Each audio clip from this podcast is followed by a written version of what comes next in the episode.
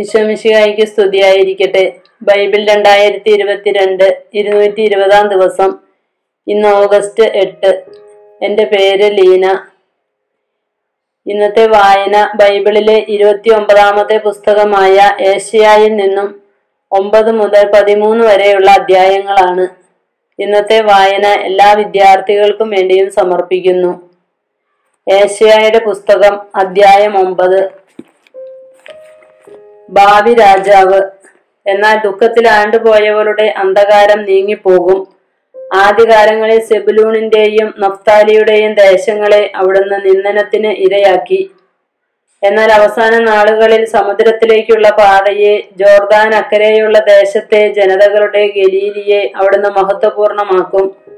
അന്ധകാരത്തിൽ കഴിഞ്ഞ ജനം മഹത്തായ ഒരു പ്രകാശം കണ്ടു. കൂരിരുട്ടിന്റെ ദേശത്ത് വസിച്ചിരുന്നവരുടെ മേൽ പ്രകാശം ഉദിച്ചു. അങ്ങ് ജനതയെ വർദ്ധിപ്പിച്ചു, അവർക്ക് അത്യധികമായ ആനന്ദം നൽകി. വിളവെടുപ്പിൽ സന്തോഷിക്കുന്നവരെ പോലെയും കവർച്ച വസ്തു പങ്കുവയ്ക്കുമ്പോൾ ആനന്ദിക്കുന്നവരെ പോലെയും അവർ അങ്ങയുടെ മുൻപിൽ ആഹ്ലാദിക്കുന്നു. അവൻ വഹിച്ചിരുന്ന നുകവും അവന്റെ ചുമലിലെ ദണ്ടും മർദ്ദകന്റെ വടിയും മിതിയാന്റെ നാളിൽ എന്ന പോലെ അങ്ങ് തകർത്തു കളഞ്ഞിരിക്കുന്നു. അട്ടഹാസത്തോടെ മുന്നേറുന്ന യോദ്ധാവിന്റെ ചെരുപ്പും രക്തം പുരണ്ട വസ്ത്രവും വിറകുപോലെ അഗ്നിയിൽ ദഹിക്കും. എന്തെന്നാൽ നമുക്കൊരു ശിശു ജനിച്ചിരിക്കുന്നു, നമുക്കൊരു പുത്രൻ നൽകപ്പെട്ടിരിക്കുന്നു.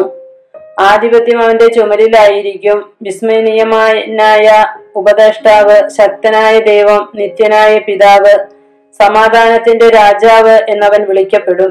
ദാവീദിന്റെ സിംഹാസനത്തിലും അവന്റെ രാജ്യത്തിലും അവന്റെ ആധിപത്യം നിസ്സീമമാണ്. അവന്റെ സമാധാനം അനന്തവും നീതിയിലും ധർമ്മത്തിലും എന്നേക്കും അത് സ്ഥാപിച്ചു. പരിപാലിക്കാൻ തന്നെ പരിപാലിക്കാൻ തന്നെ സൈന്യങ്ങളുടെ കർത്താവിന്റെ തീക്ഷ്ണത ഇത് നിറവേറ്റും. ഇസ്രായേലിനു ശിക്ഷ. യാക്കോബിനെതിരായി കർത്താവ് തന്റെ വചനം അയച്ചിരിക്കുന്നു. അത് ഇസ്രായേലിന്റെ മേൽ പ്രകാശിക്കും. ഇഷ്ടിക വീണുപോയി, എന്നാൽ വെട്ടിയൊരുക്കിയ കല്ലുകൊണ്ട് ഞങ്ങൾ പണിയും. സിക്കമൂർ മരങ്ങൾ വെട്ടിക്കളഞ്ഞു, എന്നാൽ അവയ്ക്കു പകരം ദേവദാരു ഞങ്ങൾ ഉപയോഗിക്കും എന്ന് അഹങ്കാരത്തോടും ഔദത്യത്തോടും കൂടെ പറയുന്ന എഫ്രായിംകാരെയും സമരിയ നിവാസികളെയും ജനം തിരിച്ചറിയും. കർത്താവ് അവർക്കെതിരെ ശത്രുക്കളെ അയക്കുകയും അവരുടെ വൈരികളെ ഇളക്കിവിടുകയും ചെയ്യുന്നു. കിഴക്ക് സിറിയാക്കാരും പടിഞ്ഞാറ് ഫിലിസ്തീനും ഇസ്രായേലിനെ വാതുറന്ന് വിഴുങ്ങുകയാണ്. അവിടുത്തെ കോപം ഇതുകൊണ്ടും ശമിച്ചിട്ടില്ല. അവിടുത്തെ കരം ഇപ്പോഴും ഉയർന്നു നിൽക്കുന്നു. ജനം തങ്ങളെ പ്രഹരിച്ചവന്റെ അടുത്തേക്ക് തിരിച്ചു ചെല്ലുകയോ സൈന്യങ്ങളുടെ കർത്താവിനെ അന്വേഷിക്കുകയോ ചെയ്തില്ല. അതിനാൽ ഒറ്റ ദിവസം കൊണ്ട് കർത്താവ് ഇസ്രായേലിൽ നിന്ന് വാലും തലയും ഞാങ്ങണയും ഈന്തപ്പന ഈന്തപ്പനക്കയും അരിഞ്ഞു കളഞ്ഞു. ശ്രേഷ്ഠനും ബഹുമാനനുമാണ് തല, വ്യാജ പ്രവാചകനാണ് വാല്. ഈ ജനത്തെ നയിക്കുന്നവർ അവരെ വഴിതെറ്റിക്കുകയാണ്. അവരാൽ നയിക്കപ്പെടുന്നവർ നശിക്കുന്നു.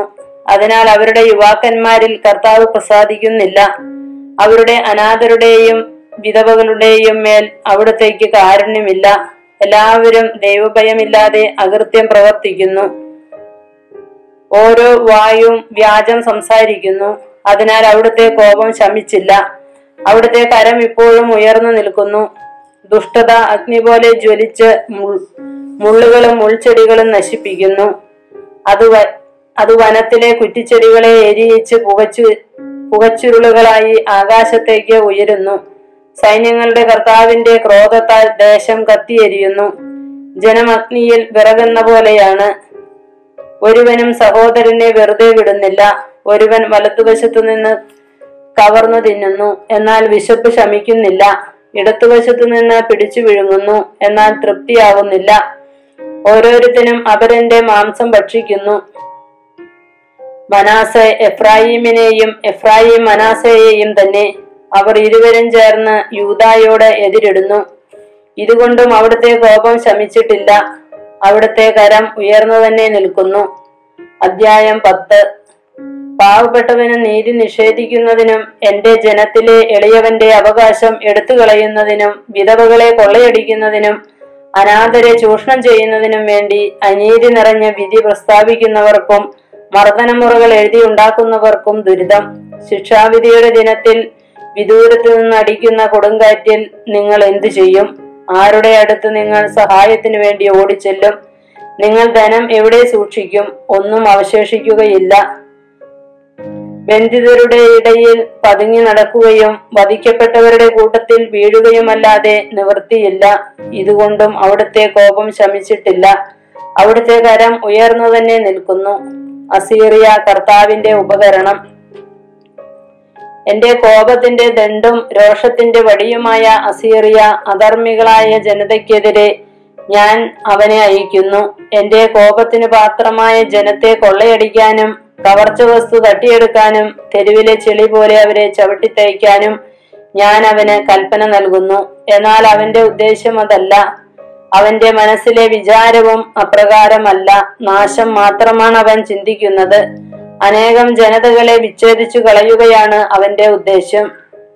അവൻ പറയുന്നു, എന്റെ സൈന്യാധിപന്മാർ രാജാക്കന്മാരല്ലേ? കൽനോ കാർക്കെമിഷു പോലെയല്ലേ?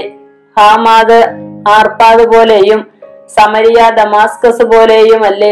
ജെറുസലേമിലും സമരിയായിലും ഉള്ളവയേക്കാൾ വലിയ കൊത്തുവിഗ്രഹങ്ങളോടു കൂടിയ രാജ്യങ്ങളെ ഞാൻ എത്തിപ്പിടിച്ചിരിക്കെ സമരിയായോടും അവിടുത്തെ വിഗ്രഹങ്ങളോടും ചെയ്തതുപോലെ ജെറുസലേമിനോടും അവിടുത്തെ വിഗ്രഹങ്ങളോടും ഞാൻ ചെയ്യേണ്ടതല്ലേ?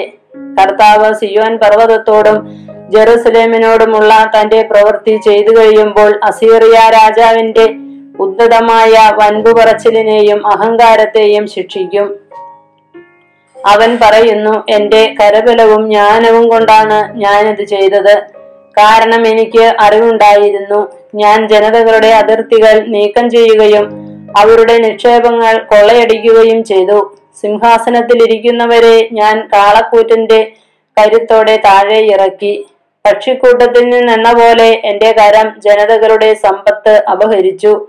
ഉപേക്ഷിക്കപ്പെട്ട മുട്ടകൾ ശേഖരിക്കുന്നത് പോലെ ഭൂമിയിലെ സമ്പത്ത് മുഴുവൻ കരസ്ഥമാക്കി. ചിറകനക്കാനോ വായ് തുറന്ന് ചിലയ്ക്കാനോ ഒന്നും ഉണ്ടായിരുന്നില്ല. വെട്ടുകാരനോട് കോടാലി വൻപു പറയുമോ? അറുക്കുന്നവനോട് വാൾ വീമ്പി വീമ്പടിക്കുമോ? ദണ്ഡ് അത് ഉയർത്തുന്നവനെ നിയന്ത്രിക്കുന്നത് പോലെയും ഊന്നുവടി മരമല്ലാത്തവനെ ഉയർത്തുന്നത് പോലെയുമാണത്. കർത്താവ് സൈന്യങ്ങളുടെ കർത്താവ് കരുത്തന്മാരായ യോദ്ധാക്കളുടെ മേൽ ക്ഷയിപ്പിക്കുന്ന രോഗം അയക്കും.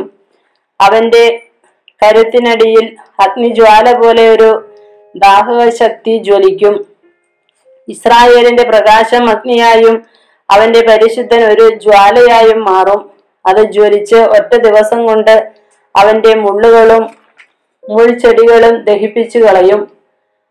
അവന്റെ വനത്തിന്റെയും വിളവ് നിലങ്ങളുടെയും പ്രഭാവം കർത്താവ് നശിപ്പിക്കും. ആത്മാവും ശരീരവും തന്നെ രോഗിയായ മനുഷ്യൻ ക്ഷയിക്കുന്നത് പോലെയായിരിക്കും അത്. അവന്റെ വനത്തിൽ അവശേഷിക്കുന്ന വൃക്ഷങ്ങൾ ഒരു കുഞ്ഞിന് എണ്ണാവുന്നത് പോലെ പരിമിതമായിരിക്കും. ഇസ്രായേലിൽ അവശേഷിച്ചവരും യാക്കോബിന്റെ ഭവനത്തിൽ ജീവിച്ചിരിക്കുന്നവരും തങ്ങളെ പ്രഹരിച്ചവനിൽ അന്ന് ആശ്രയിക്കുകയില്ല. അവർ ഇസ്രായേലിന്റെ പരിശുദ്ധനായ കർത്താവിൽ തീർച്ചയായും ശരണം വയ്ക്കും. അവശേഷിക്കുന്ന ഒരു ഭാഗം യാക്കോബിന്റെ സന്തതികളിൽ അവശേഷിക്കുന്ന ഒരു ഭാഗം ശക്തനായ ദൈവത്തിങ്കലേക്ക് തിരിയും. നിങ്ങളുടെ ജനമായ ഇസ്രായേൽ കടലിലെ മണൽത്തരി പോലെയാണെങ്കിലും അവശേഷിക്കുന്നവരിൽ ഒരു ഭാഗം മാത്രമേ തിരികെയുള്ളൂ തിരിയുകയുള്ളൂ. നീതി കവിഞ്ഞൊഴുകുന്ന വിനാശം നിശ്ചയിക്കപ്പെട്ടിരിക്കുന്നു. കർത്താവ് സൈന്യങ്ങളുടെ കർത്താവ് നിശ്ചയിക്കപ്പെട്ടതുപോലെ ഭൂമുഖത്ത് പൂർണ്ണ വിനാശം വരുത്തും. സൈന്യങ്ങളുടെ കർത്താവ് അരുളി ചെയ്യുന്നു, സിയോനിൽ വസിക്കുന്ന എന്റെ ജനമേ, ഈജിപ്തുകാർ ചെയ്തതുപോലെ അസീറിയക്കാർ തങ്ങളുടെ വടികൊണ്ട് പ്രഹരിക്കുകയും നിങ്ങൾക്കെതിരെ ദണ്ഡ് ഉയർത്തുകയും ചെയ്യുമ്പോൾ ഭയപ്പെടരുത്. എന്തെന്നാൽ അല്പസമയത്തിനുള്ളിൽ എന്റെ രോഷം ശമിക്കുകയും എന്റെ ക്രോധം അവരുടെ വിനാശത്തിനായി തിരിച്ചുവിടുകയും ചെയ്യും. സൈന്യങ്ങളുടെ കർത്താവ് ഓറേബിലെ പാറയ്ക്കടുത്ത് വെച്ച് മിദ്യാനെ പ്രഹരിച്ചതുപോലെ അവരെ പ്രഹരിക്കും. ഈജിപ്തിൽ വെച്ച് ചെയ്തതുപോലെ അവിടുന്ന് സമുദ്രത്തിന്മേൽ ദണ്ഡ് ഉയർത്തിപ്പിടിക്കും. അന്ന് അവന്റെ ഭാരം നിന്റെ തോളിൽ നിന്ന് നീങ്ങുകയും നിന്റെ കഴുത്തിലുള്ള നുകം തകർക്കപ്പെടുകയും ചെയ്യും. അവൻ റിമോനിൽ നിന്ന് വന്നു അയ്യാത്തിലെത്തി. മിഗ്രോണിലൂടെ കടന്ന് മിക്മാഷിൽ ചെന്നു. അവിടെ അവൻ തന്റെ സാമഗ്രികൾ സൂക്ഷിക്കുന്നു. അവർ ചുരം കടന്ന് ഗേബായിലെത്തി. അവിടെ രാത്രി ചെലവഴിക്കുന്നു. റാമ വിറകൊള്ളുന്നു. സാവൂളിന്റെ ഗിബേയ ഓടിമറയുന്നു. ഗാലിം പുത്രി ഉറക്കെ നിലവിളിക്കുന്നു. ലയീഷ ശ്രദ്ധിക്കുക. അനാത്തോത്തെ മറുപടി പറയുക. മാത്മന പലായനം ചെയ്യുന്നു. ഗബിം നിവാസികൾ രക്ഷ തേടി ഓടുന്നു. ഈ ദിവസം തന്നെ അവൻ നോബിൽ താമസിക്കും. സിയോൻ പുത്രിയുടെ മലയുടെ നേരെ, ജെറുസലേം കുന്നിന്റെ നേരെ അവൻ മുഷ്ടി ചുരുട്ടും. സൈന്യങ്ങളുടെ കർത്താവ് വൃക്ഷശാഖകളെ ഭീകരമായ ശക്തിയോടെ മുറിച്ചു തള്ളും. ഉന്നത ശാഖകളെ വെട്ടിവീഴ്ത്തും. ഉയർന്നവയെ നിലം പതിപ്പിക്കും. അവിടുന്ന് വനത്തിലെ നിബിഡ ഭാഗങ്ങളെ കോടാലി കൊണ്ട് വെട്ടിവീഴ്ത്തും. ലെബനോൻ അതിന്റെ മഹാവൃക്ഷങ്ങളോടെ നിലം പതിക്കും. അധ്യായം പതിനൊന്ന്. നീതിനിഷ്ഠനായ രാജാവ്. ജസയുടെ കുറ്റിയിൽ നിന്ന് ഒരു മുള കിളിർത്തു വരും. അവന്റെ വേരിൽ നിന്ന് ഒരു ശാഖ പൊട്ടിക്കിളിർക്കും. കർത്താവിന്റെ ആത്മാവ് അവന്റെ മേൽ ആവസിക്കും. ജ്ഞാനത്തിന്റെയും വിവേകത്തിന്റെയും ആത്മാവ്, ഉപദേശത്തിന്റെയും ശക്തിയുടെയും ആത്മാവ്, അറിവിന്റെയും ദൈവഭക്തിയുടെയും ആത്മാവ്. അവൻ ദൈവഭക്തിയിൽ ആനന്ദം കൊള്ളും. കണ്ണുകൊണ്ട് കാണുന്നത് കൊണ്ടോ ചെവി കൊണ്ട് കേൾക്കുന്നത് കൊണ്ടോ മാത്രം അവൻ വിധി നടത്തുകയില്ല. ദരിദ്രരെ അവൻ ധർമ്മനിഷ്ഠയോടെ വിധിക്കും. ഭൂമിയിലെ എളിയവരോട് അവൻ നീതിപൂർവം വർത്തിക്കും. ആജ്ഞാതണ്ടുകൊണ്ട് അവൻ ഭൂമിയെ പ്രഹരിക്കും. അവന്റെ മൊഴി ദുഷ്ടരെ നിഗ്രഹിക്കും. നീതിയും വിശ്വസ്തതയും കൊണ്ട് അവൻ അരമുറുക്കും. ചെന്നായും ആട്ടിൻകുട്ടിയും ഒന്നിച്ചു വസിക്കും. പുള്ളിപ്പുലി പുള്ളിപ്പുലി കോലാട്ടിൻകുട്ടിയോടുകൂടെ കിടക്കും. പശുക്കിടാവും സിംഹക്കുട്ടിയും ഒന്നിച്ചു മേയും. ഒരു ശിശു അവയെ നയിക്കും. പശുവും കരടിയും ഒരിടത്തു മേയും. അവയുടെ കുട്ടികൾ ഒന്നിച്ചു കിടക്കും. സിംഹം കാളയെപ്പോലെ വൈക്കോൽ തിന്നും. മുല കുടിക്കുന്ന ശിശു സർപ്പപ്പൊത്തിനു മുകളിൽ കളിക്കും. മുലകുടി മാറിയ കുട്ടി അണലിയുടെ അളയിൽ കൈയിടും. എന്റെ വിശുദ്ധഗിരിയിൽ ആരും ദ്രോഹമോ നാശമോ ചെയ്യുകയില്ല. സമുദ്രം ജലം കൊണ്ടെന്ന പോലെ ഭൂമി കർത്താവിനെ കുറിച്ചുള്ള ജ്ഞാനം കൊണ്ട് നിറയും. പ്രവാസികൾ തിരിച്ചു വരും. അന്ന് ജസയുടെ വേര് ജനങ്ങൾക്ക് ഒരു അടയാളമായി നിലകൊള്ളും. ജനതകൾ അവനെ അന്വേഷിക്കും. അവന്റെ ഭവനം മഹത്വപൂർണമായിരിക്കും.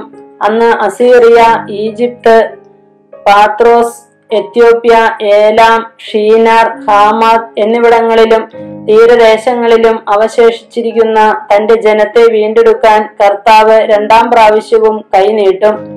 ജനതകൾക്ക് അവിടുന്ന് ഒരു അടയാളം നൽകും. ഇസ്രായേലിൽ നിന്ന് ഭ്രഷ്ടരായവരെയും യൂദായിൽ നിന്ന് ചിതറിപ്പോയവരെയും അവിടുന്ന് ഭൂമിയുടെ നാലു കോണുകളിലും നിന്ന് ഒരുമിച്ചു കൂട്ടും. എഫ്രായീമിന്റെ അസൂയ നീങ്ങുകയും യൂദായെ പീഡിപ്പിക്കുക പീഡിപ്പിക്കുന്നവൻ വിച്ഛേദിക്കപ്പെടുകയും ചെയ്യും. എഫ്രായീം യൂദായോട് അസൂയ പുലർത്തുകയോ യൂദ എഫ്രായീമിനെ അലട്ടുകയോ ഇല്ല. അവർ പടിഞ്ഞാറുള്ള ഫിലിസ്ത്യരുടെ മേൽ ചാടി വീഴുകയും കിഴക്കുള്ളവരെ കൊള്ളയടിക്കുകയും ചെയ്യും. ഏദോമിനും മോവാ മോവാബിനും എതിരായി അവർ കരമുയർത്തും. അമ്മോന്യർ അവർക്ക് കീഴടങ്ങും. കർത്താവ് ഈജിപ്തിലെ കടൽ കടലിടുക്കിനെ പൂർണമായി നശിപ്പിക്കും. നദിയുടെ മേൽ അവിടുന്ന് ഉഷ്ണക്കാറ്റോടുകൂടെ കൈവീശും. കാലു നനയാതെ കടക്കാവുന്ന വിധം അതിനെ തകർത്ത് ഏഴ് തോടുകളായി പിരിക്കും. ഈജിപ്തിൽ നിന്ന് പോന്ന ഇസ്രായേലിനുണ്ടായിരുന്നത് പോലെ ഒരു രാജഭീതി അസീറിയയിൽ അവശേഷിക്കുന്ന അവിടുത്തെ ജനത്തിനും ഉണ്ടായിരിക്കും. അധ്യായം പന്ത്രണ്ട്. കൃതജ്ഞതാ ഗീതം. അന്ന് നീ പറയും, കർത്താവേ, അങ്ങേക്ക് ഞാൻ നന്ദി പറയും.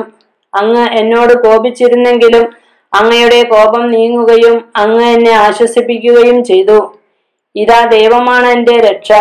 ഞാൻ അങ്ങയിൽ ആശ്രയിക്കും. ഞാൻ ഭയപ്പെടുകയില്ല. എന്തെന്നാൽ ദൈവമായ കർത്താവ് എന്റെ ബലവും എന്റെ ഗാനവുമാണ്. അവിടുന്ന് എന്റെ രക്ഷയായിരിക്കുന്നു. രക്ഷയുടെ കിണറ്റിൽ നിന്ന് നീ സന്തോഷത്തോടെ ജലം കോരിയെടുക്കും.